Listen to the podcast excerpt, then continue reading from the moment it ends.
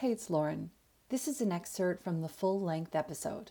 To listen to the entire episode, head to the show notes and follow the link. This episode has been brought to you by the Afterlight Institute. Ignite the light, magic, and miracles within. Yes. My biggest one right now, because they always, always change and have changed and have evolved over time. My biggest one right now is our mind, right? So you talk about crossing your legs and your and your arms. That's because your mind is telling you that you're protecting yourself. Your arms and your legs have nothing to do with protecting yourself, right?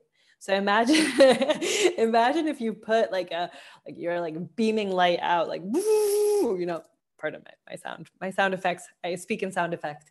Uh, you're beaming light out you know it's like boom it's not the light that's protecting you it's your mind saying hey nothing of that energy comes into my field.